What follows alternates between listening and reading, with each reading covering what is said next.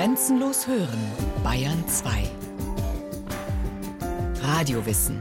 Montag bis Freitag die ganze Welt des Wissens. Kurz nach 9 Uhr und 15 Uhr.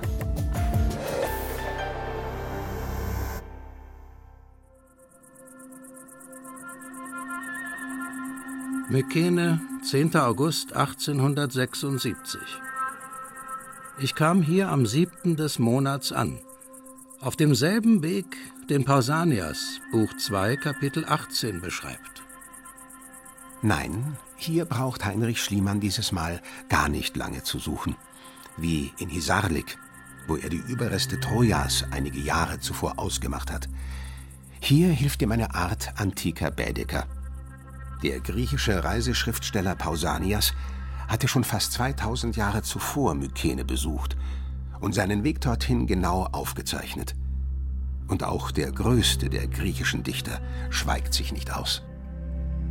Die Lage von Mykene ist ausgezeichnet beschrieben von Homer, Odyssee, dritter Gesang, Vers 263, durch Mycho Argeos Hypobotoio im äußersten Winkel des Rosse nährenden Argos. Erst mit Mitte 30 hat er sich Altgriechisch und Latein beigebracht. Und nun macht sich der deutsche Selfmade-Archäologe Schliemann, ausgerüstet mit Pausanias und Homer, erneut auf die Suche nach den Überresten der homerischen Helden. In Troja, so glaubt er, hat er den Schatz des Priamos gehoben. Auf Ithaka hat er vergeblich nach dem Palast des Odysseus gesucht. Jetzt also Mykene, die Stadt des Agamemnon, des Anführers der Griechen vor Troja. Hier muss doch was zu finden sein. Hatte nicht bereits 20 Jahre zuvor, im Jahre 1856, der Althistoriker Ernst Curtius geschrieben? Wer vor dem Burgtore von Mykene steht, der muss sich, auch ohne von Homer zu wissen, hier einen König denken wie den homerischen Agamemnon, einen Kriegsherrn mit Heer und Flotte, einen Fürsten, der mit dem Gold- und kunstreichen Asien in Verbindung stand, der mit hervorragender Hausmacht und ungewöhnlichen Mitteln ausgerüstet imstande war, nicht nur dem eigenen Land eine feste Einheit zu geben, sondern auch kleinere Fürsten seiner Oberhoheit unterzuordnen. Einzelne Sagen und Legenden bilden wohl die Veranlassung rätselhafter Bauwerke. Aber so können keine mit so verschiedenartigen und charaktervollen Gestalten erfüllten epischen Gedichte entstehen, wie die homerischen sind. Auch kann es kein Zufall sein, dass gerade in den Städten und den Landschaften, auf welchen der Glanz der homerischen Dichtung ruht, sich solche Denkmäler finden, die nur in homerischer Zeit entstanden sein können. Also der Normalfall in der Antike war ja, dass man Ruinenstätten nutzte als Steinbruch. Das ging einfach nicht bei diesen mykenischen Städten, weil die Steine einfach zu groß waren. Sagt Josef Maran, er ist Professor am Institut für Ur- und Frühgeschichte der Universität Heidelberg. Ein sehr banaler Grund hat dann dazu geführt, dass sich über Generationen hinweg nahezu jeder, der an Mykene und Tyrens vorbeigekommen ist, sich fragen musste, wer hat das gemacht und wie war es möglich. Mykene und Tyrins, die beiden bekanntesten Städten der Mykener, sie liegen nur wenige Kilometer voneinander entfernt im Norden der Peloponnes. Schon in der Antike war das historische Wissen über diese Orte verschwunden, die Ruinen aber weithin sichtbar. Der griechische Geschichtsschreiber Thukydides meinte zwar, dass Mykene wohl klein gewesen sein muss und dessen Burg eher unbedeutend wirkt, doch dürfe man daraus nicht auf die vergangene Macht Mykenes schließen. Pausanias freilich kennt zumindest den Gründungsmythos. Dass Perseus der Gründer von Mykene war, das wissen die Griechen. Perseus habe Mykene gegründet und lange glückliche Jahre mit seiner Frau Andromeda über das Land geherrscht. So sagen es zumindest die griechischen Legenden. Und hat nicht auch Homer im zweiten Gesang der Ilias Mykenes Größe und Macht erwähnt? Heude Mykenas Eichon Euktimenon Ptolietron. Die Männer, die Mykene bewohnten, die gut gebaute Stadt. Sie führt in hundert Schiffen der mächtige Agamemnon, der Atreus Sohn. Ihm folgten bei weitem die meisten und tapfersten Männer. Unter ihnen legte er selber die Rüstung aus funkelndem Erz an. Und unter all den Helden schien er hervor, weil er der Vornehmste war und die meisten Männer anführte. Die mykenische Archäologie hat sich gelöst davon, von diesen sehr simplen Vorstellungen, die am Anfang der Auseinandersetzung mit der mykenischen Kultur standen und sehr entscheidend von Schliemann und seinen Zeitgenossen geprägt wurden, dass man sozusagen mit den homerischen Epen in der Hand diese mykenische Kultur verstehen könnte. Sagt Josef Maran. Er leitet die Grabungen in Thürins. Die homerischen Epen mögen durchaus historische Kerne beinhalten, sie enthalten aber auch Kerne, die sich viel stärker auf die Eisenzeit und auf die Zeit von Homer selbst beziehen. Das heißt, sie sind als historische Quelle, zumindest nach meiner Meinung, nahezu unbrauchbar. So viel ist heute sicher. Die mykenische Kultur existierte weit vor der homerischen Heldenwelt. Man datiert sie auf einen Zeitraum von etwa 1700 v. Chr. bis 1050 v. Chr. Die Mykener schmiedeten Waffen und Rüstungen nicht aus Eisen, sondern aus Bronze, gehören also der Bronzezeit an. Und auch wenn Homers Recken ab und an Rüstungen aus funkelndem Erz tragen, was Schliemann als Bronze interpretiert, ist doch Eisen das vorherrschende Material in den homerischen Epen. Es hat Mykene im Sinne eines Volkes, das sich so genannt hätte, sehr wahrscheinlich nie gegeben. Und wir wissen sehr wenig über die ethnischen Vorstellungen und die kollektiven Identitäten dieser Zeit. Ein lange Zeit verbreitetes Missverständnis ist der Glaube, mykenische Kultur beschränkt sich auf den Ort Mykene mit Umgebung. Oder Mykene sei die Hauptstadt eines gleichnamigen Reiches gewesen. Vielmehr sind mykenische Zentren mittlerweile in ganz Griechenland entdeckt worden. Dementsprechend haben wir ein Königreich mit Sitz in Pylos in Messenien. Ein weiteres Königreich kreiste um die argivischen Zentren von Mykene und Tyrenz, wobei ich annehme, dass Tyrenz ein Zweitpalast des Herrschers von Mykene war. Und Weitere Zentren mit Palästen und Königreichen gab es in Attika, wahrscheinlich Athen, die Athener Akropolis als Sitz eines Palastes und vor allen Dingen dann auch in Böotien, in im östlichen Mittelgriechenland, wo wir mit Theben, aber auch Orchomenos weitere wichtige Palastzentren haben. Zurück zu Schliemann. Der, fest an den Wahrheitsgehalt der antiken Überlieferungen glaubend, nimmt sich den Reisebericht des Pausanias zur Hilfe. Ich habe nicht die allergeringsten Bedenken zuzugeben, dass die Tradition, welche die Gräber in der Akropolis Agamemnon und seinen Gefährten zuschreibt, vollkommen richtig und wahr sein mag. Pausanias schreibt, Agamemnon sei innerhalb der Burgmauern begraben, während Glytaimnestra und Aegisthos außerhalb liegen. Warum das so ist? Es ist der Mythologie geschuldet.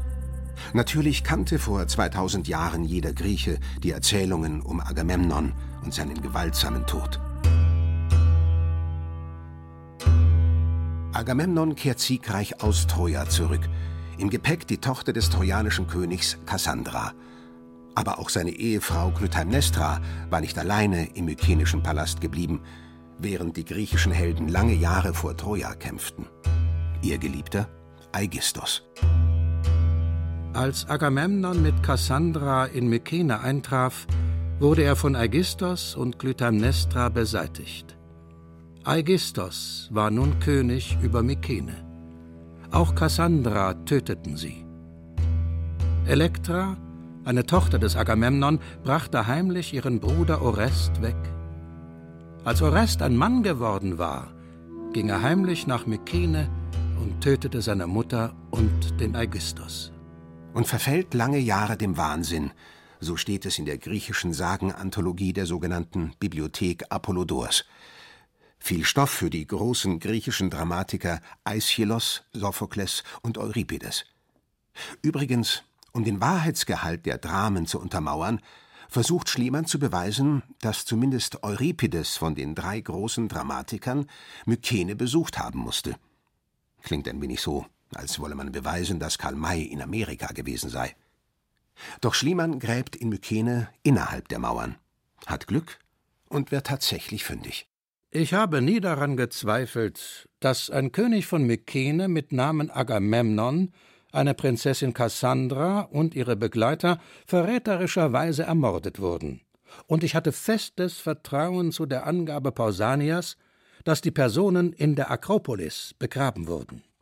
Mein fester Glaube veranlasste mich, die Ausgrabungen in der Akropolis zu machen und führte zur Entdeckung der fünf Gräber mit ihren ungeheuren Schätzen.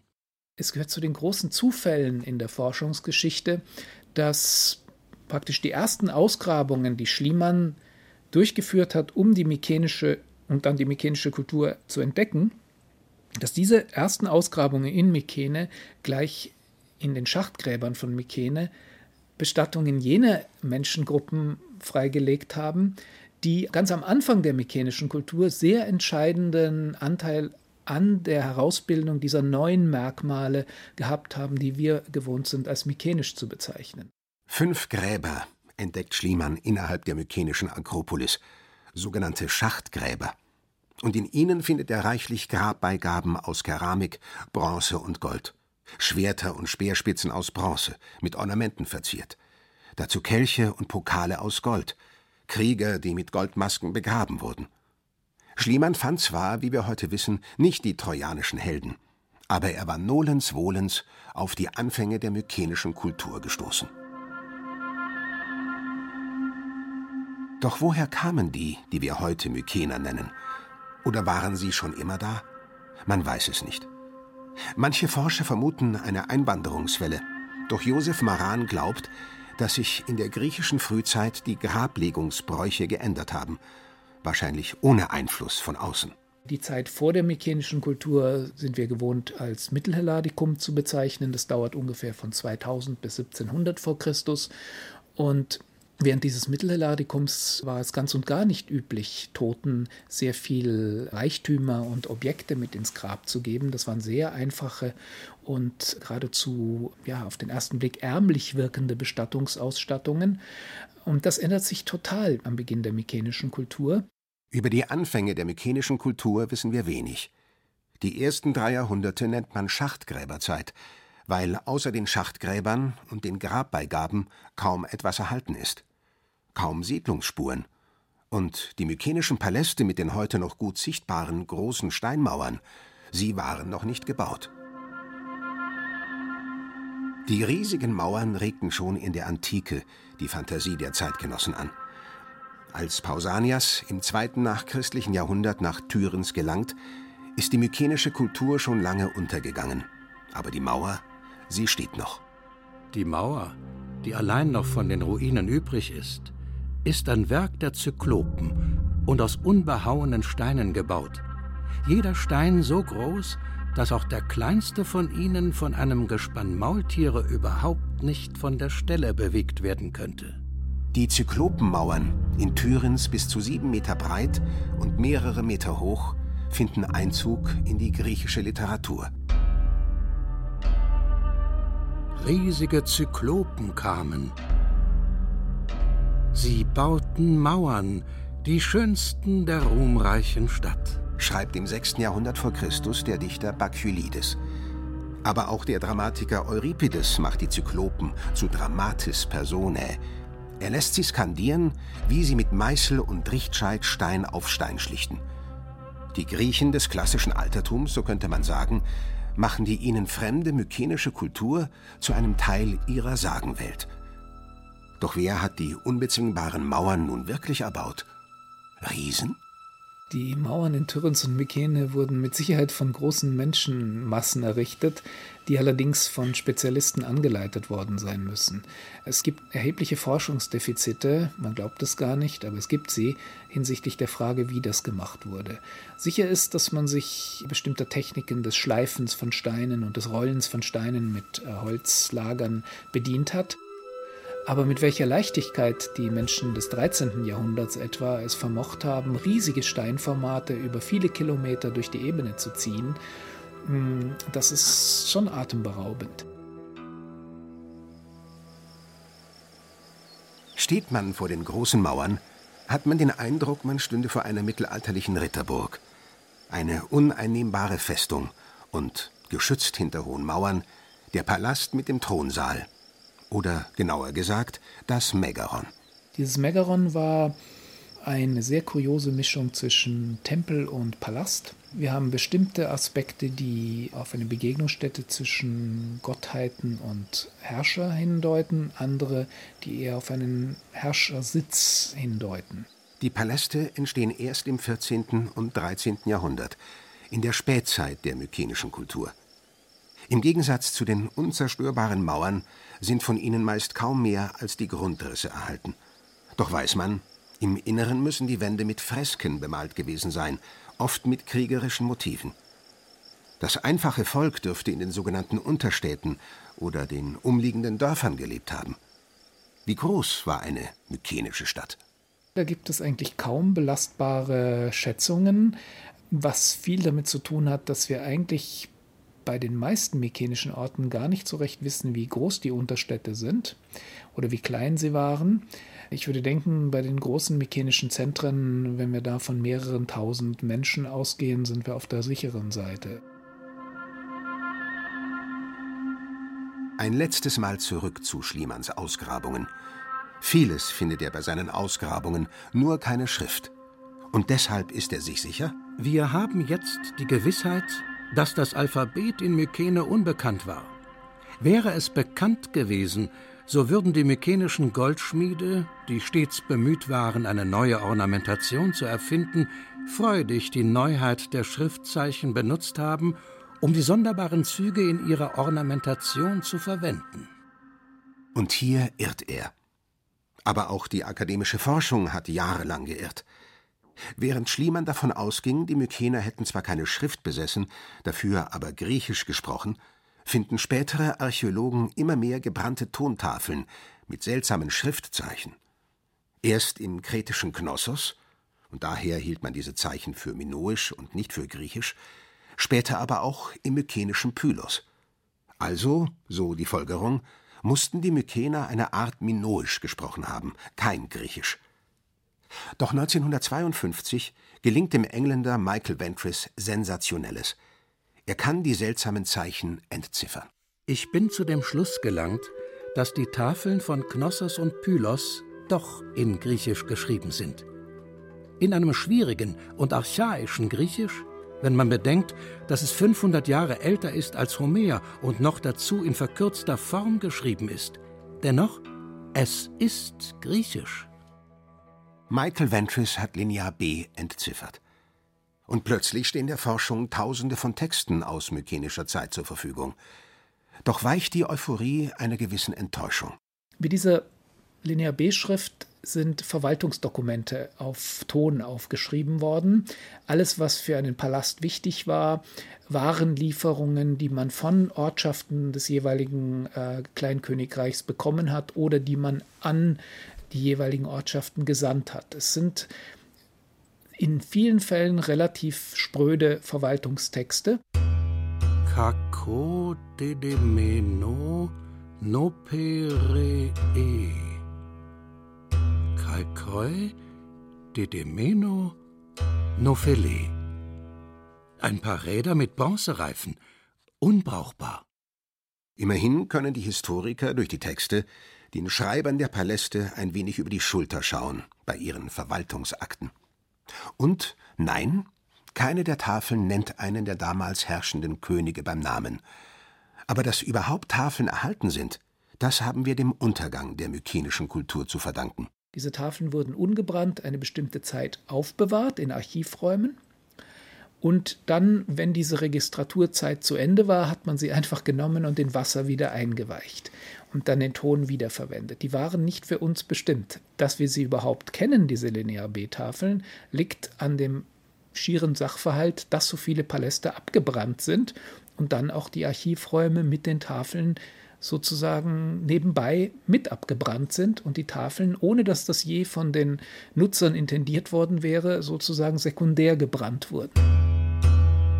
Um das Jahr 1200 beginnt die Endzeit der mykenischen Hochkultur.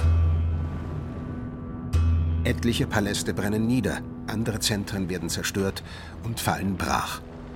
Doch wie es zu diesem jähen Verschwinden einer über 500-jährigen Epoche kam, darüber rätseln die Forscher. Manche machen einen Klimawandel dafür verantwortlich, andere Erdbeben. Aber auch von marodierenden Seevölkern ist die Rede oder von einem Systemkollaps. Was die Ursachen dieser Brandkatastrophen waren, da gibt es im Moment sehr viele unterschiedliche Interpretationen und ich muss sagen, ich bin mir nicht sicher und denke auch, dass man ein Allheilmittel im Sinne einer einzigen Ursache wohl nicht wird finden können. Ist die ganze mykenische Kultur untergegangen? Nein, nicht ganz. In Thürins ereignet sich Seltsames. Während im gesamten griechischen Raum die mykenischen Paläste in Schutt und Asche liegen, beginnt man in Thyrins wieder Häuser zu errichten. Innerhalb des alten, zerstörten Megarons baute man ein neues, kleineres Megaron. Thyrins ist für eine kurze Zeit im 12. Jahrhundert, sagen wir in der Zeit zwischen 1200 und 1120, war das äh, wahrscheinlich der wichtigste Ort Griechenlands. Warum das so ist, und warum ausgerechnet Tyrens sich so schnell erholt hat nach 1200 vor Christus, das ist etwas, was wir gerade durch laufende Forschungsprojekte herausbekommen wollen. Aber das sind viele Fragezeichen noch. Es scheint so, als habe sich eine letzte mykenische Burg gegen den Lauf der Geschichte gestemmt und so vielleicht den mykenischen Mythos in die Antike gerettet. Vielleicht. Und wir sehen damit, dass diese Hinwendung auf die Vergangenheit und die Nutzung der Vergangenheit zur Konstruktion neuer Legitimität eine große Rolle bereits im 12. Jahrhundert direkt nach den Zerstörungen spielt. Und insofern, aber auch nur wirklich insofern, gibt es einen langen Bogen, der von dem Ende der Paläste bis hin zu Homer führt, dass man sich in dieser Art und Weise auf die Vergangenheit bezieht.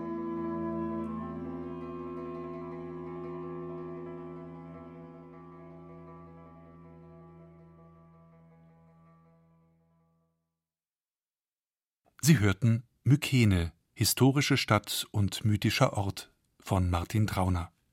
Es sprachen Christoph Jablonka und Rainer Buck. Ton und Technik Fabian Zweck, Regie Martin Trauner. Eine Sendung von Radio Wissen.